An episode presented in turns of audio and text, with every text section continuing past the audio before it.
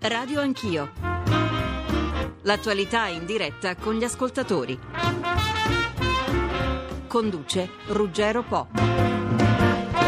Buongiorno a tutti, ultima settimana prima della chiamata alle urne per i referendum, 4 quesiti, acqua pubblica, nucleare, legittimo impedimento. Per l'acqua pubblica i quesiti sono 2, sui quali siamo chiamati a pronunciarci per un sì, per un no o potremo astenerci, sì, perché voglio sottolinearlo ancora una volta, quella dell'astensione nei referendum è un'opzione a tutti gli effetti, c'è un comitato che la sostiene, questo comitato, come ci indica anche la Commissione parlamentare di vigilanza, ha diritto di esprimere la propria posizione. In questo modo voglio rispondere anche alle mail di qualche ascoltatore perplesso, rassicurandolo comunque che nel calcolo dei tempi gli interventi dell'esponente astensionista, chiamiamolo così, verranno conteggiati insieme a quelli del no, in quanto si tratta di un no a tutti gli effetti. Scheda numero 2 oggi, quella gialla, sull'abrogazione del comma dell'articolo del decreto 152 del 2006 che prevede la determinazione delle tariffe dell'acqua anche in base all'adeguatezza della remunerazione del capitale investito. Sulle modalità di gestione della distribuzione e sul ruolo dei privati ci siamo già confrontati la settimana scorsa. Vi presento gli ospiti, aspettiamo i vostri interventi, 800 05 0001 per intervenire, avremo 2 interventi degli ospiti e 2 interventi degli ascoltatori e via così, tempi uguali a tutti diamo 2 minuti e mezzo per ogni intervento, sperando così di poter fare 2 o 3 giri. Allora, Stefano Rodotà, Comitato Acqua Bene Comune, buongiorno. Buongiorno. Professore. Angelo Bonelli, Presidente dei Verdi, buongiorno. Buongiorno. Alfredo Cuciniello, responsabile Dipartimento Acli, Pace e Stile di Vita. Buongiorno. Buongiorno. Queste 3 voci sono per il sì. Per il no abbiamo Raffaele Fitto, Ministro per i rapporti con le regioni. Buongiorno, Ministro. Buongiorno. C'è Gianluca Galletti, Vicepresidente dell'UDC alla Camera. Buongiorno, Galletti. Buongiorno. E poi, lo conoscete già, c'è il Presidente del Comitato per l'Astensione, che è Alfonso Fimiani. Buongiorno anche a lei, Fimiani. Buongiorno. Professor Rodotà, cominciamo da lei che rappresenta il comitato promotore di questo referendum. Perché abolire questo comma? La ragione è legata alla considerazione dell'acqua come bene comune, che come tale non deve essere produttiva di profitto, ma di un servizio efficiente per tutti i cittadini. Non è una stranezza italiana. In tutto il mondo si discute di questo tema, i cittadini di Parigi hanno fatto tornare l'acqua nella gestione del comune proprio per tagliare i profitti, a Berlino un referendum con il 97% dei voti ha fatto sì che i profitti straordinari di una delle grandi società francesi che gestiscono l'acqua fossero divenuti intollerabili per i cittadini di quella città. E un referendum, esattamente come in Italia, ha riportato alla ragione la gestione dell'acqua. Non è in discussione la modalità di gestione dell'acqua, cioè la produzione di un servizio adeguato, ma il fatto che l'acqua possa essere considerata una merce come tante altre. Questo è un punto essenziale, è un diritto fondamentale della persona e quindi deve essere riportata alla sua natura di bene comune, come risulta da una discussione che non è soltanto italiana, è la possibilità di remunerare il capitale, ecco che è l'argomento che viene adoperato. Dobbiamo vedere di quali capitali si tratta. Professore, ma voi siete contrari completamente all'ingresso dei privati o solo a questa forma di remunerazione? Guardi, il principio è che la gestione... Dobbiamo uscire da questa dicotomia pubblico-privato. Quando si parla di bene comune, entriamo in una logica completamente diversa che è quella adottata in diversi paesi, di forme organizzative che ci portano al di là del privato e del pubblico, che vedono la possibilità di un controllo diretto da parte dei cittadini. Ci sono forme nell'articolo 43 della Costituzione, che è stato richiamato recentemente anche dal Presidente della Regione Toscana, c'è la possibilità di comunità di lavoratori e di utenti, quindi bisogna anche avere un po' di fantasia istituzionale, non rimanere ancorati e legati al passato. Professore, mi fermo qui con questo primo intervento e do immediatamente la parola al Ministro per i rapporti con le Regioni Fitto, che non è d'accordo, immagino, Ministro. Ma assolutamente no, perché penso che venga in modo molto chiaro indicato vengono indicati una serie di argomenti che non corrispondono innanzitutto ai contenuti del testo di legge. Il testo di legge è molto chiaro, un testo di legge nel quale non solo in modo assolutamente ovvio e scontato viene affermato per iscritto nel testo di legge il ribadito la proprietà pubblica dell'acqua, ma si chiarisce il fatto che questo referendum è un referendum che va chiaramente non contro la privatizzazione, ma contro la concorrenza. Noi abbiamo il 40% delle perdite dell'acqua in rete con l'attuale sistema.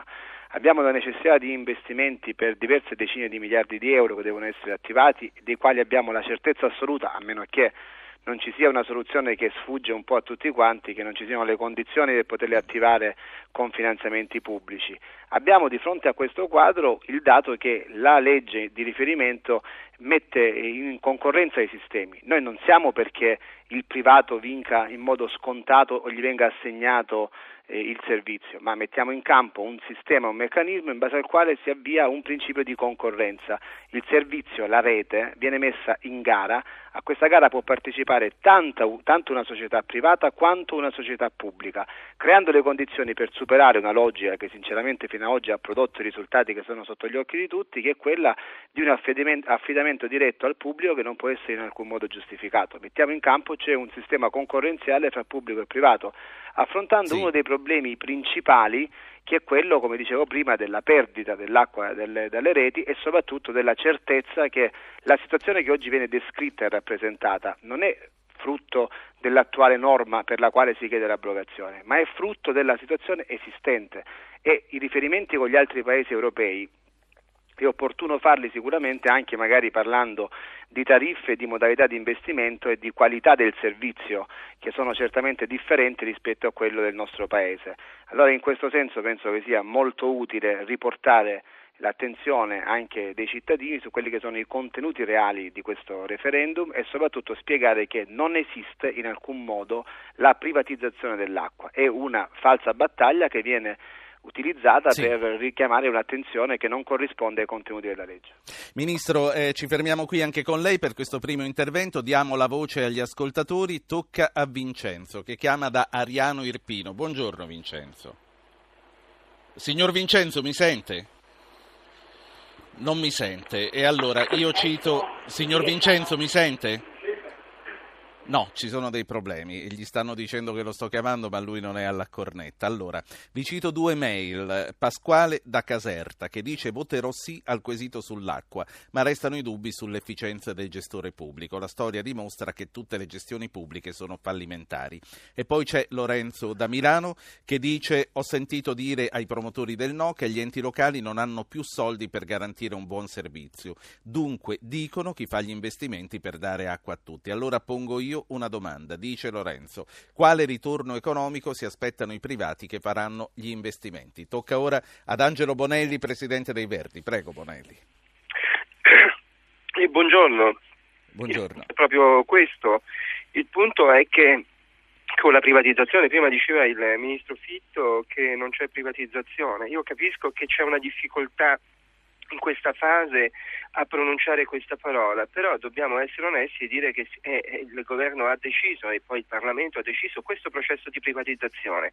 Il secondo quesito parla proprio di un 7%, di abolire il 7% sul capitale investito remunerato, come se si garantisse, anzi si garantisce un utile d'impresa per legge in bolletta che pagano i cittadini. Quanto alla questione legata alla dispersione della rete, far pensare che arrivano i privati e con i privati si sistema tutto non è molto corretto, non è molto onesto sul piano intellettuale, perché praticamente cosa significa? Significa che qualcuno può pensare che arriva un benefattore, che è il privato, investe decine di miliardi di euro, la domanda sorge spontanea: ma come li riprende il privato queste decine di miliardi di euro che dovrà fare di investimenti sulla rete? È chiaro che non potrà fare il benefattore ed è chiaro che ci saranno aumenti sconsiderati delle bollette, come alcuni casi già di privatizzazione dell'acqua dimostrano, la vicenda dell'acqua latina oppure a Frosinone,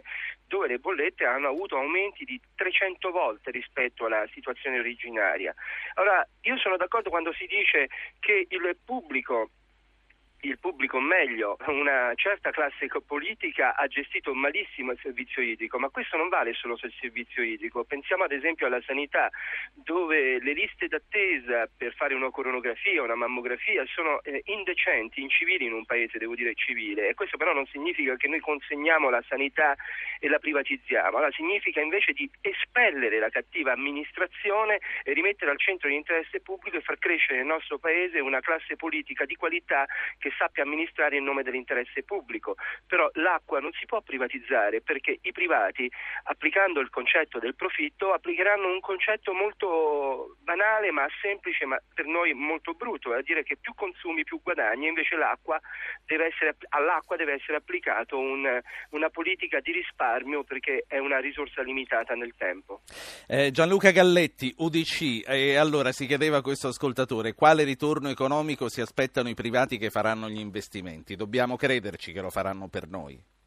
Allora, nessuno fa niente per niente, chiaramente. Quindi il ritorno economico sotto forma di remunerazione del capitale investito i privati lo chiederanno, ma attenzione, anche il pubblico, se investe del capitale, ha bisogno di remunerare quel capitale investito. Remunerare nel senso che il pubblico, per fare quella mole di investimenti che oggi le reti idriche richiedono, deve andare in banca a chiedere i soldi, e quando va in banca a chiedere i soldi, guarda caso, come ai privati, le banche gli chiedono degli interessi, e quegli interessi, al posto che andare sulla tariffa dell'acqua, vanno sulla fiscalità generale, ma sempre comunque vengono presi dalle tasche dei cittadini. Quindi sotto questo aspetto non cambia assolutamente nulla. Se oggi il pubblico deve investire in una rete, va in banca, fa un mutuo, su quel mutuo paga circa il 5-7%, quello che è. Come fa a ripagare quel 5-7%? Aumenta ad esempio l'addizionale IRPEF, non ce lo ritroveremo sulla tassa, sulla tariffa dell'acqua, ce lo ritroviamo sotto forma di IRPEF. C'è però un aggravante, che nel momento in cui lo fa il pubblico, noi siamo in un regime di monopolio, dove il prezzo non è più controllato, quindi noi rischiamo che aumenti anche il prezzo della tariffa, oltre che l'IRPEF, oltre quindi che le imposte, perché se è vero quello che diciamo da tantissimo tempo, che gli economisti ci insegnano ormai da decenni, nella concorrenza il prezzo è più basso e la qualità è migliore, mentre invece il monopolio gonfia la rendita del monopolista e anche la qualità del servizio decade. Senta, quanto costerà mettere di nuovo in funzione e rendere efficiente il nostro servizio idrico italiano? Sono stati fatti dei conti. Si parla circa di 30 miliardi di euro. È chiaro che il pubblico oggi, soprattutto i comuni, non dispongono di questo denaro e non hanno neanche la capacità di averlo per via delle regole del patto di stabilità. Cioè, io non so se ci rendiamo conto in quali condizioni siamo, non riusciamo a mettere a posto le strade, no? I comuni non riescono a chiudere le buche nelle strade, immaginiamoci se trovano 30 miliardi per rifare la rete. Onorevole Galletti, fermiamoci qui con questo primo intervento. Due voci dal pubblico, speriamo di avere recuperato Vincenzo di Ariano Irpino. Pronto? Sì, sono qui, buongiorno. Finalmente. Eccoci. Io mi accodo un attimino al costo dell'acqua, alla preoccupazione per il costo dell'acqua, perché attualmente, come si diceva prima, le reti sono in condizioni disastrose, quindi le perdite sono esagerate. Infatti mi risulta che, io sono napoletano anche e vivo ad Amiacque, mi risulta che a Napoli l'ente gestore, proprio a causa di queste perdite, spenda qualche milione di euro all'anno solo per pomparne a sufficienza. E quindi io mi domando, i privati che verranno sapranno gestire questa situazione disastrosa, faranno gli investimenti giusti, aspetteranno poi che in futuro ci sia questo ammortamento di questa spesa iniziale? Questo è il mio dubbio. Grazie. Antonio da Lavagna, in provincia di Genova. Buongiorno a tutti. A lei. Onorevole Fitto, lui mi pare che sia pugliese. L'onorevole Fitto si risponderà fra un po' quando gli ritoccherà, però intanto la dica. L'onorevole Fitto non può non sapere che per l'acqua, la tariffa o imposta sull'acqua, è previsto un aumento del 5% composto per i prossimi 30 anni. L'ha stabilito la NEA. Non mi pare che sia proprio concorrenza. Citavo l'accordato pugliese, perché nel genovese paghiamo il 14,5% superiore all'acquedotto pugliese. Conosce, sa che l'acquedotto pugliese arriva dalla Basilicata, deve attraversare tutta la Puglia, fa qualche migliaia di chilometri. Allora, immagino che l'onorevole Fitto abbia preso nota delle sue osservazioni, quando toccherà il suo turno sicuramente risponderà. Cito ancora un SMS, Roberto dice: state dicendo che lo Stato non è in grado di gestire un bene comune, allora cambiamo lo Stato incapace. Alfredo Cuciniello, responsabile Dipartimento Acli, Pace e Stile di Vita, prego. Prego Cuciniello. Ma io credo, rispetto alle riflessioni fatte dagli altri interlocutori, credo che la riflessione da fare sia nella differenza che c'è tra gli obiettivi e i vincoli. Mentre per il privato l'obiettivo è il profitto, cosa normale, cosa naturale, cosa legittima, e il vincolo è la qualità del servizio, per il pubblico è esattamente il contrario, cioè l'obiettivo è la garanzia del servizio e il vincolo è una certa economicità della gestione. Allora io dentro queste due considerazioni dico che con un sistema privatizzato, tra virgolette, i gestori, che poi sono i veri proprietari dell'acqua, perché possiamo anche scrivere nella legge che l'acqua resta di proprietà pubblica, i gestori, che sono, ripeto, i veri proprietari, avrebbero due possibilità: o zero investimenti e zero miglioramento del servizio, questo per salvaguardare il legittimo profitto, oppure dovrebbero fare degli investimenti che sono necessari, lo diciamo tutti, che sono costosi, che prevedono un necessario ricorso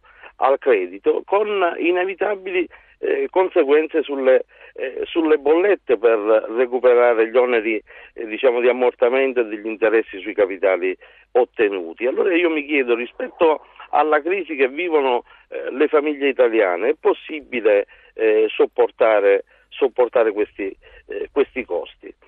È l'unica riflessione che mi sento di fare in aggiunta alle cose ascoltate. Ecco, discorso che vale anche per il pubblico, o secondo lei è riferibile solo alla gestione privata? No, questo vale, come diceva giustamente Galletti, vale anche per il privato, però torniamo al discorso di alcuni beni comuni che vanno sottratti alle logiche dell'economia. Ci sono beni comuni, essenziali, fondamentali, che non sono nella disponibilità di pochi, per i quali deve provvedere la collettività, quindi il pubblico. Allora, io passo ad Alfonso Fimiani, che è del Comitato per l'Astensione. Come ricordiamo, il Comitato per l'Astensione invita a non andare a votare, perché sostiene che chi vota no in realtà aiuta il sì a vincere. Buongiorno Fimiani, buongiorno dottor Fimiani. Voglio cominciare con lei da una mail che arriva da Laura di Bologna. Dice: non trovate curioso che gli stessi che sostengono la necessità del nucleare, pagato evidentemente dallo Stato, visto che nessun privato fa investimenti nel nucleare, questa è da discutere, dicano che non ci sono fondi pubblici per pagare il rinnovamento degli acquedotti e del sistema di distribuzione dell'acqua. Fimiani. Guardi, mi sembra assolutamente poco corretta questa mail, perché in effetti non è il pubblico che costruirà le centrali, saranno poi gli enti privati, produttori di energia, a costruire le centrali nucleari. Quindi da questo punto di vista rimetto al mittente l'obiezione. Mi perdoni, innanzitutto voglio fare una premessa, lo ha ricordato lei, assolutamente chi va a votare no di fatto aiuta i sì a raggiungere il quorum e quindi è come se votasse sì. Noi stiamo facendo una battaglia di libertà e una battaglia di verità. Sì, io vorrei con lei comunque rimanere sul tema del giorno, che è quello dei privati e soprattutto sì, quello delle tariffe e della remunerazione. Assolutamente, sì. Assolutamente, esatto. Noi stiamo facendo una battaglia di verità, lo stiamo facendo attraverso internet, attraverso il sito www.iomiastengo.it, sul quale è riportato il comma che è sottoposto ad abrogazione parziale. Quel comma di quella legge prevede che sicuramente la remunerazione del capitale è uno dei criteri che serve a determinare la tariffa. Altri criteri sono ad esempio la qualità della risorsa idrica, la qualità del servizio fornito, le opere e gli adeguamenti necessari. Quindi chi chiede se i privati faranno effettivamente le opere necessarie per l'adeguamento degli acquedotti e delle infrastrutture trova risposta in questo comma. I privati dovranno fare le opere e gli adeguamenti necessari, e questo sarà ovviamente previsto nei capitolati di appalto. Bisognerà ovviamente rispondere ad una gara di appalto, che potrà prevedere varie condizioni, ad esempio l'acqua, un certo numero di litri di acqua garantita alle fasce più deboli, garantita gratuitamente. Gli aumenti di bolletta, si è parlato degli aumenti di bolletta che ci sono stati in effetti laddove enti privati sono entrati nella gestione delle risorse idriche, ma dobbiamo ricordare che questi enti sono per il 97% nelle mani del pubblico, cioè sono nelle mani, sono di proprietà, sono società miste, quindi a partecipazione pubblica o totalmente a capitale totalmente pubblico. Quindi è di nuovo il pubblico che mostra la sua efficienza, che molto spesso crea delle società al fine di creare poltrone, di dare posti di lavoro. È il pubblico che ancora una volta ha fallito. Noi ci troviamo di fronte alla necessità di investire probabilmente non i 30 che dice Galletti, ma 60-65 miliardi di euro. Come lo facciamo? O lo fa il privato portando efficienza e capitali nel settore, oppure lo dovrà fare il pubblico. E quindi bisognerà mettere le mani nelle tasche degli italiani. Io la devo fermare perché vedo che ha già sfruttato un po' di più del tempo a disposizione. Recuperiamo dopo. Due ascoltatori, Giuseppe dalla provincia di Varese e Mario da Pesaro. Giuseppe. Allora, buongiorno a tutti, cercherò di essere schematico. Lo sia. Intanto io vado a votare, voto 4 sì. Poi aggiungo sull'acqua, nel tema specifico di oggi, che le perdite se le accolla la collettività pubblica, i guadagni se li vorrebbero intascare i privati. Dico questo, rispetto alle perdite delle condutture segnalate da chi sostiene il no e quindi perora la causa della gestione dei privati, e basterebbe dire, visto che c'è anche l'onorevole Fitto, fare delle regole specifiche che l'amministratore pubblico che sbaglia o si intasca soldi o gestisce male la propria attività per la collettività in maniera errata non abbia più la possibilità di essere eletto in qualsiasi posto dell'amministrazione pubblica, sia essa comunale o parlamentare. A me mi sa che questo sia un po' un sogno. Grazie, signor Giuseppe. Mario da Pesaro, prego. Buongiorno. Buongiorno. Volevo solo fare queste osservazioni perché in parte le cose sono state dette. Oggi si parla di pubblico e privato, sembra che oggi il privato non gestisca niente, ma tutte le società sono comunque ormai tutte quasi di diritto privato e i soci sono prevalentemente pubblici e le conseguenze, sentendo le trasmissioni, si sentono spesso, è il calo degli investimenti che c'è stato da quando gestiva l'acqua tutto il pubblico a oggi che la gestiscono tramite le società private.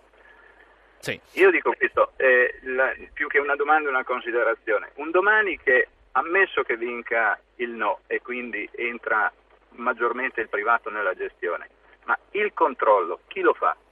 E questo, e oggi non ci sono gli strumenti del pubblico per fare un controllo, perché anche attualmente le società che sono miste, ma comunque di diritto privato, stabiliscono in pratica le tariffe perché presentano i loro costi. In realtà gli strumenti di controllo ci sono, altri ne sono previsti, adesso ce lo facciamo dire. Grazie signor Mario. Allora, cominciamo con il secondo giro, mescoliamo un po' le carte, facciamo parlare prima il no. Vorrei ricominciare dal ministro Fitto, che è stato chiamato in causa più di una volta. Ministro. Sì, non ho capito bene sinceramente la domanda sull'acquedotto pugliese. Vorrei solo ricordare che l'acquedotto pugliese fu attribuito alla Regione Puglia dopo una trattativa complessa con lo Stato per avviare il percorso di privatizzazione. Questo percorso, dopo un chiarimento fra la Regione Puglia e la Regione Basilicata che divisero la competenza gestionale su questo, poi non è stato più attivato. A differenza di quello che accade spesso, io non parlo di questo, su quello che è accaduto dopo, perché dovrei aprire una polemica con chi non è nella trasmissione, non sono abituato a farlo, quindi magari è un tema che andrebbe approfondito alla presenza anche di chi attualmente da 6 anni gestisce l'acquedotto pugliese. Detto questo, io penso che ci sia un equivoco di fondo, ribadisco un concetto: il tema della privatizzazione dell'acqua è un tema falso che non corrisponde ai contenuti della legge, e soprattutto il fatto della tariffa in riferimento anche alla remunerazione del capitale. Vorrei ricordare che attualmente funziona così in base ad un decreto del 1 agosto del 1996. Lo dico perché... Che è la legge Galli, giusto? Il decreto di attuazione sì. È quello in riferimento alla legge Galli, sottoscritto dall'allora Ministro dei Lavori Pubblici, onorevole Di Pietro. Dico questo perché abbiamo avuto modo di verificare in questi giorni come posizioni note, nette, chiare a favore di questa impostazione oggi siano addirittura scatenate contro. Questo riguarda anche diversi esponenti politici che sostengono questo referendum in una posizione sinceramente singolare rispetto a ciò che si è sostenuto fino a qualche mese fa o qualche anno fa. Lo dico perché penso che il tema di merito stia sempre meno prendendo corpo rispetto alle questioni di carattere politico, e quindi all'idea che questo referendum possa essere insieme agli altri utilizzato dal punto di vista politico. Lei è evidente sì. Che noi non parliamo di privatizzazione, parliamo di liberalizzazione dei servizi pubblici locali. Questo referendum peraltro rischierebbe di sopprimere una norma che vale anche per i rifiuti e per il trasporto pubblico locale, e anche qui sai Dio quanta necessità di concorrenza ce ne sarebbe bisogno nel nostro Paese, per una serie di ragioni che sono sotto gli occhi di tutti, con casi anche emblematici. Noi siamo dell'idea e dell'avviso che questa logica possa e debba essere portata avanti con l'obiettivo non di favorire il privato, come strumentalmente viene ricordato, ma di mettere in campo un sistema che possa consentire al cittadino di avere dei servizi efficienti sui temi fondamentali della vita pubblica del cittadino. Ministro, resti con noi. Tra l'altro lei praticamente ha confermato ciò che ci dice Emilio Foini in una mail che ci è arrivata ora. Dice: si sono accorti i referendari che con la cancellazione dell'articolo 23 bis cancellano anche i servizi locali e la illuminazione pubblica. Bonelli, ve ne siete accorti? Bonelli è presidente dei Verdi. Sì, ce ne siamo accorti. Il punto è che questo è un referendum che, per ottenere l'obiettivo, che è quello legato ovviamente a fermare il processo di privatizzazione dell'acqua, non poteva che non prendere e individuare la norma in oggetto. Poi sarà il Parlamento che dovrà legiferare in nome anche della volontà popolare che verrà espressa il 12 e il 13 di giugno.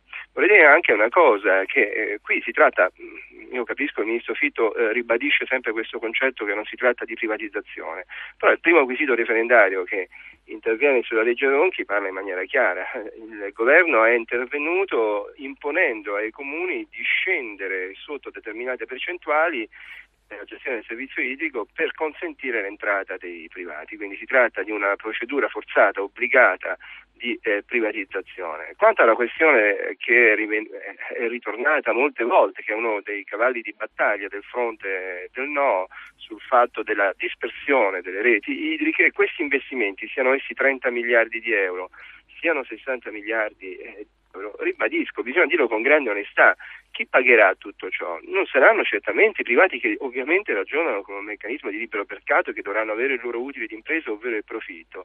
Saranno ovviamente i cittadini che pagheranno il dissesto di una malamministrazione e quindi ci sarà una socializzazione delle perdite e gli utili verranno incassati dai privati. Il punto invece è cambiare, ripeto, c'è una necessità forte di rimettere al centro che l'acqua sia un bene comune, che si facciano gli investimenti, tra l'altro gli investimenti sulla rete, e bisogna ragionare in quale maniera e quali risorse si individuano. In questo sono scelte politiche precise che devono fare i governi.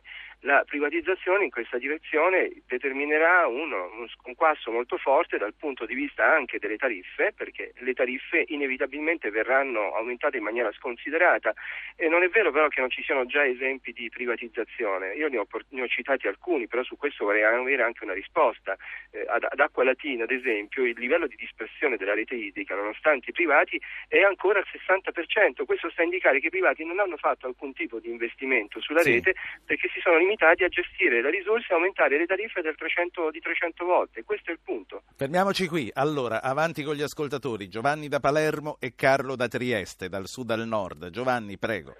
Buongiorno, dottor Po. Buongiorno. Desideravo dire che fare questi referendum non sono altro che delle spese a carico del pubblico intendo cittadini, perché chi fa il referendum dovrebbero accollarsi anche le spese del referendum.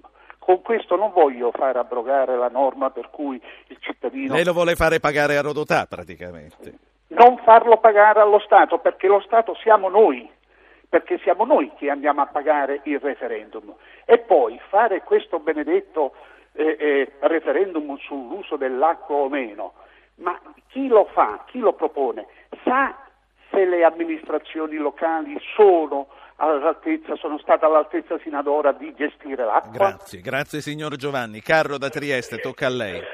Buongiorno signor Ruggero, complimenti, 20 anni ascolto Radio Anch'io, benissimo. Non sono di destra e sinistra, ve lo devo dire, questi signori politici non hanno la possibilità più di comandare, io spero che sia libero, perché i referendum sono una cosa buona per il popolo. E devo dire una cosa, ieri ho inteso la signora Acli di Trieste a dire... Non parli del nucleare per favore, oggi stiamo parlando dell'acqua. Allora sì. dico che c'è la libertà, il popolo deve decidere, costi quello che costi, altrimenti non c'è democrazia. Grazie signor Carlo. Allora Gianluca Galletti, UDC. Eccomi. Io voglio ribadire ancora... Mi stanno segnalando un'altra mail, la leggo subito, arriva da Graziano. In merito al quesito referendario sull'acqua, vorrei ricordare che qualche anno fa l'Unione Europea bacchettò l'Italia per non aver adoperato fondi della Comunità Europea per riparare gli acquedotti dalle numerose perdite. I politici cosa facevano allora, visto che ora dobbiamo ricorrere al denaro del privato, a detta dei fautori del no, per risolvere un problema annoso? Che cosa faceva la politica? Ecco, cominciamo adesso col cronometro, prego. Galletti. Eccomi, intanto voglio ribadire quanto giustamente diceva il ministro Fitto prima, che qui non stiamo parlando di privatizzazione dell'acqua. Io trovo che sia scorretto mandare questo messaggio. L'acqua resta pubblica, noi stiamo parlando della gestione. Mi pare che sul tema che affrontiamo oggi ci sia un po' di confusione sul termine profitto, cioè il profitto non è una brutta parola, Il profitto vuole dire che in un mercato concorrenziale chi riesce a produrre lo stesso bene a un prezzo più basso ottiene un reddito per se stesso, un profitto per se stesso. Se fosse vero quello che sostengono i promotori del no, cioè che il pubblico è più bravo del privato e riesce a fare quel bene con maggior profitto, io dico non facciamogli gestire solo l'acqua, facciamogli fare anche le macchine, facciamogli fare i vestiti, perché se è così bravo che il regime di monopolio riesce a produrre a prezzi più bassi alla stessa qualità, allora siamo in uno Stato non liberale ma socialista che ha già dimostrato nella storia, mi pare, di non funzionare molto bene. Allora il mercato è quello che permette, ripeto, di avere un bene di qualità migliore a un prezzo più basso, e più bravo è l'imprenditore e più avrà profitto. Ma non è una brutta parola, è un risultato che ottiene, e lo deve ottenere però secondo degli standard qualitativi, e questa è la parte importante, che restano in mano pubblica. Onorevole Galletti, lo Stato, scusi, il privato è già presente, tra l'altro attualmente con partecipazioni in varie realtà locali italiane. Assolutamente, da molte parti, perché questo processo, guardi che si è incominciato a parlare di liberalizzazione, la prima legge è del 1903 e la fece Giolitti, quindi pensi quanto andiamo indietro a parlare di servizi pubblici locali. È chiaro che la perfezione non l'abbiamo ancora raggiunta, io trovo molte imperfezioni ancora nel 23 bis, ma non ne parliamo oggi, però il 23 bis è l'articolo che permette di dare la gestione di un bene pubblico anche ai privati per ottenere un risultato migliore, e così è. Fermiamoci qui con questo intervento. Professor Rodotà, Comitato Acqua Bene Comune, ha sentito con quanta partecipazione l'onorevole Galletti sta difendendo il privato. Tra l'altro vi accusano di sostenere un tema falso, perché dicono nessuno vuole privatizzare l'acqua, ma solo un servizio. Rispondo subito. Prima però vorrei dare atto al ministro Fitto di una correttezza rara in questi tempi, e cioè ha detto: io non polemizzo con chi non è qui presente e quindi non può rispondere. Gliene voglio dare atto, perché la discussione pubblica si è così, degradata, che questo è un buon esempio. Detto questo, è bello ospitare queste cose qui a Radio Anch'io. Devo essere sincero, siamo in una discussione che mi sembra civilissima e bisogna darne atto a lei certamente, ma anche a coloro i quali partecipano. È falso l'argomento? No.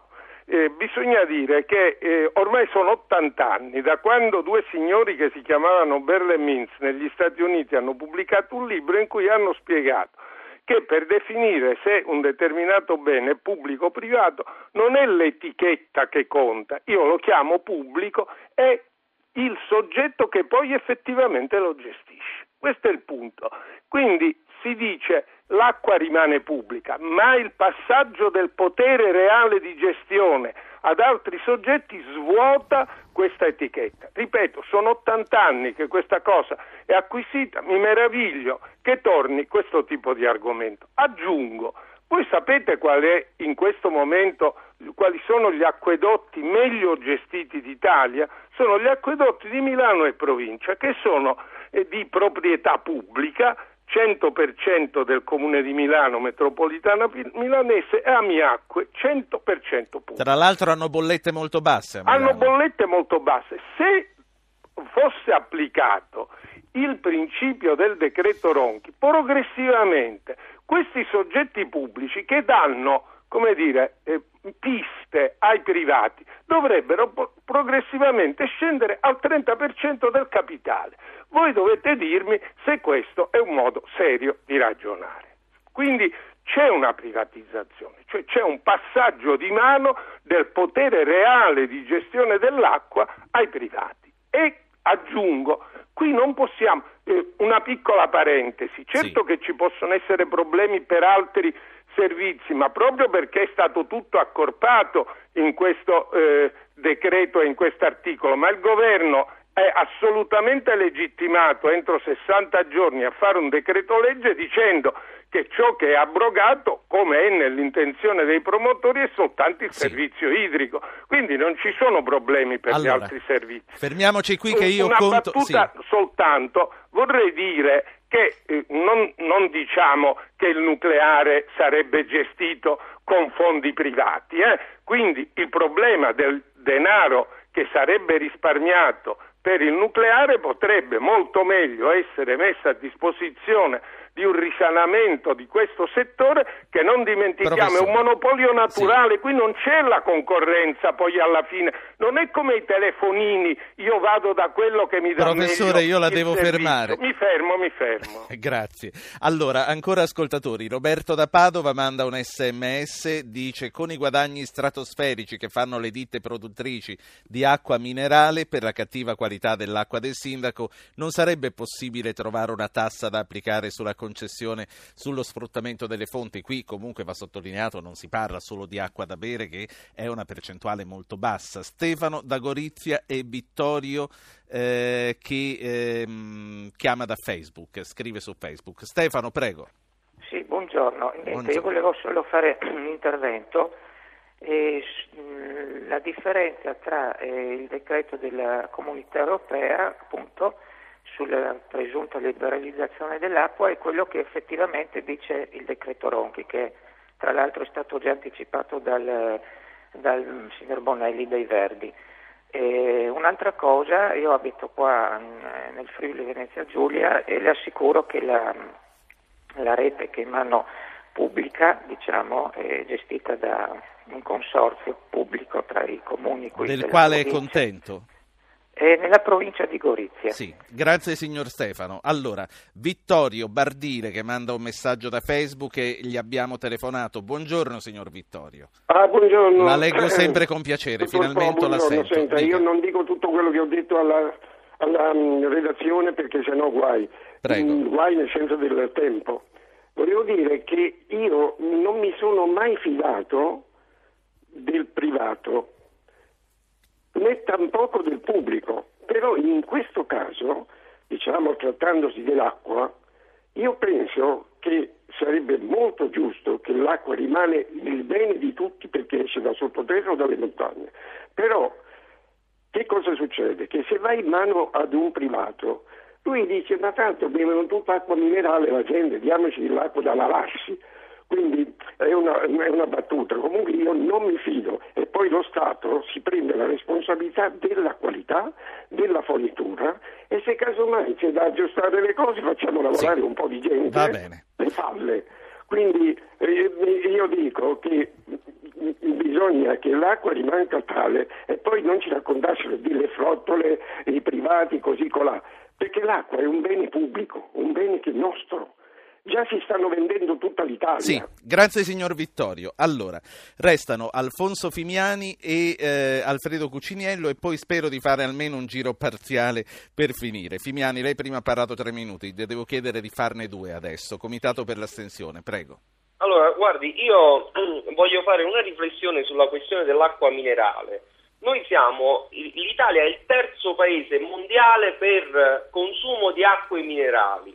Pensi quale risparmio si potrebbe avere se noi avessimo un servizio idrico che garantisca, così come previsto dalle norme internazionali, dalla Carta dei diritti dell'uomo, acqua potabile in tutte le case, acqua potabile certificata in tutte le case. Avremmo un risparmio enorme che quindi rientrerebbe la spesa della tariffa con il risparmio sull'acquisto di acqua minerale. Chi beve l'acqua minerale non è però che abbia acqua non potabile a casa. No, assolutamente, tanto è vero che noi abbiamo fatto una forte sensibilizzazione con i circoli dell'ambiente per l'utilizzo di acqua da rubinetto. Io ho sentito, guardi, tanti interventi pieni di ideologia, stiamo colpevolizzando il profitto. Colpevolizzare il profitto, è ovvio che i privati avranno e cercheranno un profitto negli investimenti che faranno. Il problema è che questi investimenti dovranno essere fatti dal settore pubblico e dal settore privato. Ora, cosa vogliamo scegliere? La liberalizzazione del mercato degli investimenti o la dittatura del pubblico che neanche Marx avrebbe mai previsto in Italia nel 2011?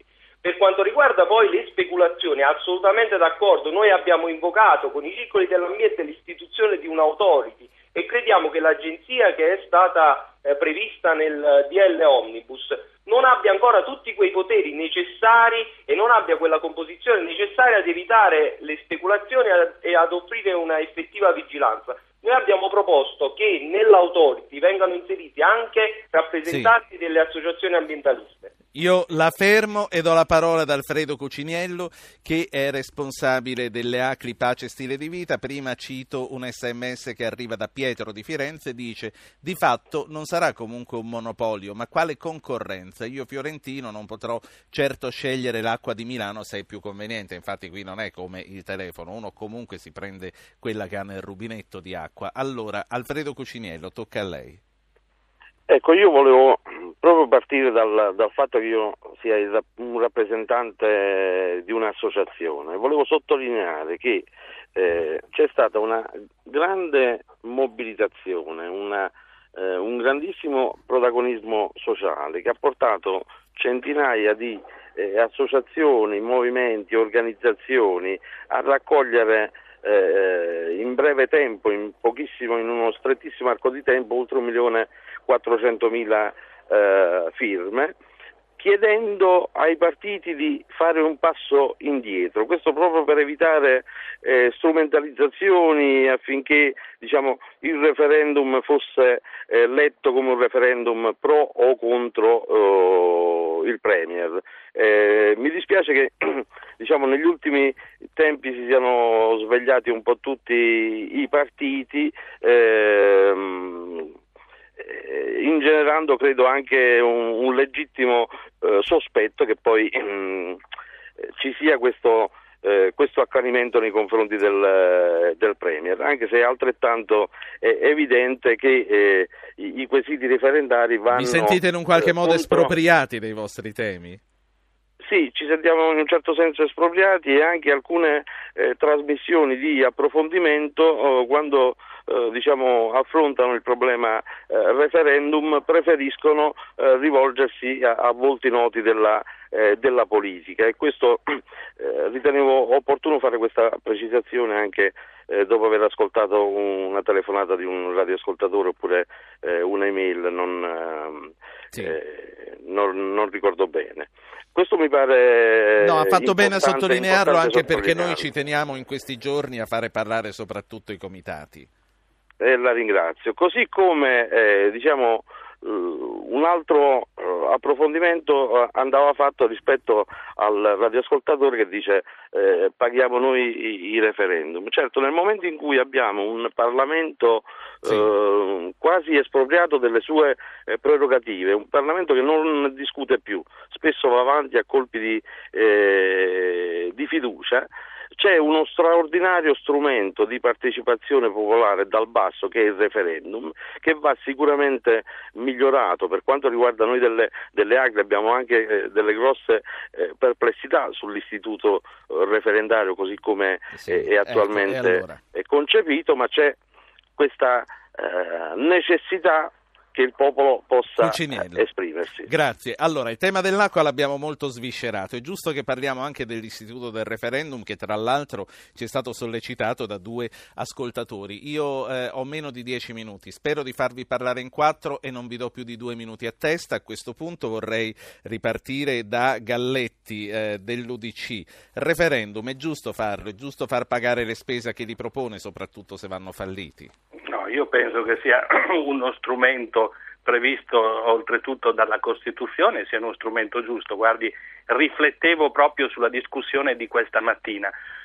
Forse era molto che in questo Paese non si discuteva come in questi giorni di problemi reali, di problemi veri, perché al di là dell'acqua oggi sono a confronto due ideologie proprio diverse, no? Chi sostiene che il comune, lo Stato, debba fare molto, debba fare anche l'imprenditore, e chi sostiene invece che il comune e lo Stato debbano essere più leggeri e debbano fare solo i controllori e i regolatori del mercato. Io penso che la politica debba fare questo, allora debba discutere di questo, non di tanti altri problemi che non interessano i cittadini. Qui c'è la crescita del Paese. Allora, se il referendum diventa anche uno strumento per poter parlare di questo, ben venga. Poi, se avessimo fatto, come avevamo proposto noi, il referendum lo stesso giorno delle elezioni amministrative, in alcune città avremmo ottimizzato le spese, avremmo risparmiato anche 300 milioni che non faceva certamente male. Quindi casomai proviamo a utilizzare questi escamotage, visto che in questo paese si vota tutti gli anni ormai. Grazie. Angelo Bonelli, Presidente dei Verdi, è giusto andare a votare? Assolutamente. Nel senso, sì. È giusto organizzare i referendum? Assolutamente sì, devo dire che è l'unico strumento di democrazia diretta che non delegata che è rimasta ai cittadini, guai a metterla in discussione. Che però dal 95 in poi non è mai più andato in porto, tra le altre cose. Ma non è andato in porto e sarebbe molto importante sviscerare il perché non è andato in porto. Penso che io sono d'accordo con chi mi precedeva quando diceva, ad esempio, che si è persa un'occasione di accorpare il referendum alle elezioni amministrative, non solo per il dato del costo economico che non è ininfluente in una situazione di crisi economica del Paese, ma anche per favorire la massima partecipazione. Il 12 e 13 giugno sarà un referendum dal nostro punto di vista, dal punto di vista dei Verdi, mio, non tanto un referendum sì o no contro il nucleare, sì o no contro sull'acqua pubblica o privata, ma proprio un referendum sul modello di società che noi vogliamo. Non si tratta di dire, ad esempio, come sentivo prima, lo Stato imprenditore. L'acqua è una risorsa limitata nel tempo. Noi dobbiamo avere quell'atteggiamento, sì, ancor prima che politico, morale, etico, di garantirla alle generazioni che verranno. Bonelli. Quindi da questo punto di vista è una data molto importante quella del 12-13. La interrompo e la saluto. Raffaele Fitto, Ministro per i rapporti con le regioni. Ma proprio perché l'acqua è un bene da tutelare, il dato che oggi accompagna le statistiche del nostro Paese ci indica come l'attuale modello gestionale sia deleterio e rischi di portarci totalmente fuori strada. Vorrei fare un'ultima considerazione in riferimento anche a quanto lei diceva introducendo questa nostra trasmissione. La partecipazione al referendum si sviluppa su tre possibilità, il no, il sì e il non partecipare al voto. Ecco perché correttamente, come anche è stato fatto sempre in passato, anche con governi di colore politico diverso, le date del referendum non sono mai concise con le date delle elezioni amministrative. Grazie anche a lei per essere intervenuto. Professor Rodotà, voglio concludere con lei che è tra chi ha promosso questo referendum. Anzitutto una battuta. C'è il luogo comune che dal 95 non si raggiunge il quorum. Noi dimentichiamo che nel 2006, quando si dovette votare sulla proposta, sulla legge costituzionale che avrebbe modificato parti sostanziali della Costituzione, il quorum fu raggiunto e come? E fu respinta. Mi prendo la bacchettata, professore. No, non è per lei. Purtroppo è diventato luogo comune. Io sono rimasto anche un po' sbalordito. Comunque, a parte questo, non è una bacchettata, per carità. Siamo sommersi anche da informazioni un po' ballerine, quindi poi chi fa un certo mestiere... Io dovevo controllare, quindi no, è anche per me. Carità, prego. Ma l'hanno detto tutti in questo periodo e io sono rimasto, confesso, anche un po' meravigliato. Comunque, è vero, c'è un logoramento del referendum che in questo momento però io credo che l'onorevole Galletti abbia detto una cosa sacrosanta. Finalmente stiamo discutendo di problemi, ci sono concreti, precisi, l'acqua è un tema fondamentale, non può essere assimilata a nessun altro servizio pubblico, proprio per ciò che abbiamo detto, è un monopolio naturale, è un bene della vita, va gestita al di là degli schemi pubblico-privato che abbiamo conosciuto. Il privato non è il meglio, non è l'idillio, io non sono contro il profitto, io sono contro il profitto quando questo investe beni della vita. In questi casi si devono remunerare i costi, ma su questo non ci si deve guadagnare ulteriormente, perché questo è un bene appunto dei cittadini. Ci sono forme diverse di gestione possibile. Se il referendum avrà il consenso dei cittadini, si aprirà una fase interessante, perché si dovrà progettare, così come è avvenuto in un'infinità di paesi che non sono affatto socialisti. Gli Stati Uniti sono pieni di gestioni comunitarie dei beni, il Belgio, insomma, sì, siamo pieni di gestioni diverse. Usciamo anche noi da questa minorità culturale per cui c'è sempre questo duello pubblico-privato, entriamo in un mondo nel quale i beni della vita, i beni comuni vanno garantiti con strumenti diversi. Professore, che ci sono. Ecco. Grazie anche a lei. A Stefano Rodotà del Comitato Promotore Acqua Bene Comune. Radio Anch'io è la vostra trasmissione. Voglio finire con uno di voi, Antonio da Bagnoli Irpino, lo dica lei. Antonio, da dove chiama? Da Bagnoli Irpino. Bagnoli perché era bagnata d'acqua, ma in realtà io ho gestito un acquedotto che era un colabrodo. Però io l'ho risanato da pubblico, quindi anche il pubblico può funzionare. Il problema fondamentale, bisogna parametrare la gestione, sia pubblica o privata, parametrare i costi, parametrare il numero degli addetti e dall'altro lato dare un'attenzione fondamentale nella costruzione alle perdite, perché il problema fondamentale degli acquedotti è che gli acquedotti anche nuovi si rompono e quindi vanno costruiti con pozzetti di ispezione, con gallerie, devono essere, la perdita deve essere immediatamente visibile. Eccoci qua, abbiamo concluso con la testimonianza di un ascoltatore che ha gestito un acquedotto a Bagnoli Irpino. Noi ci risentiamo domani.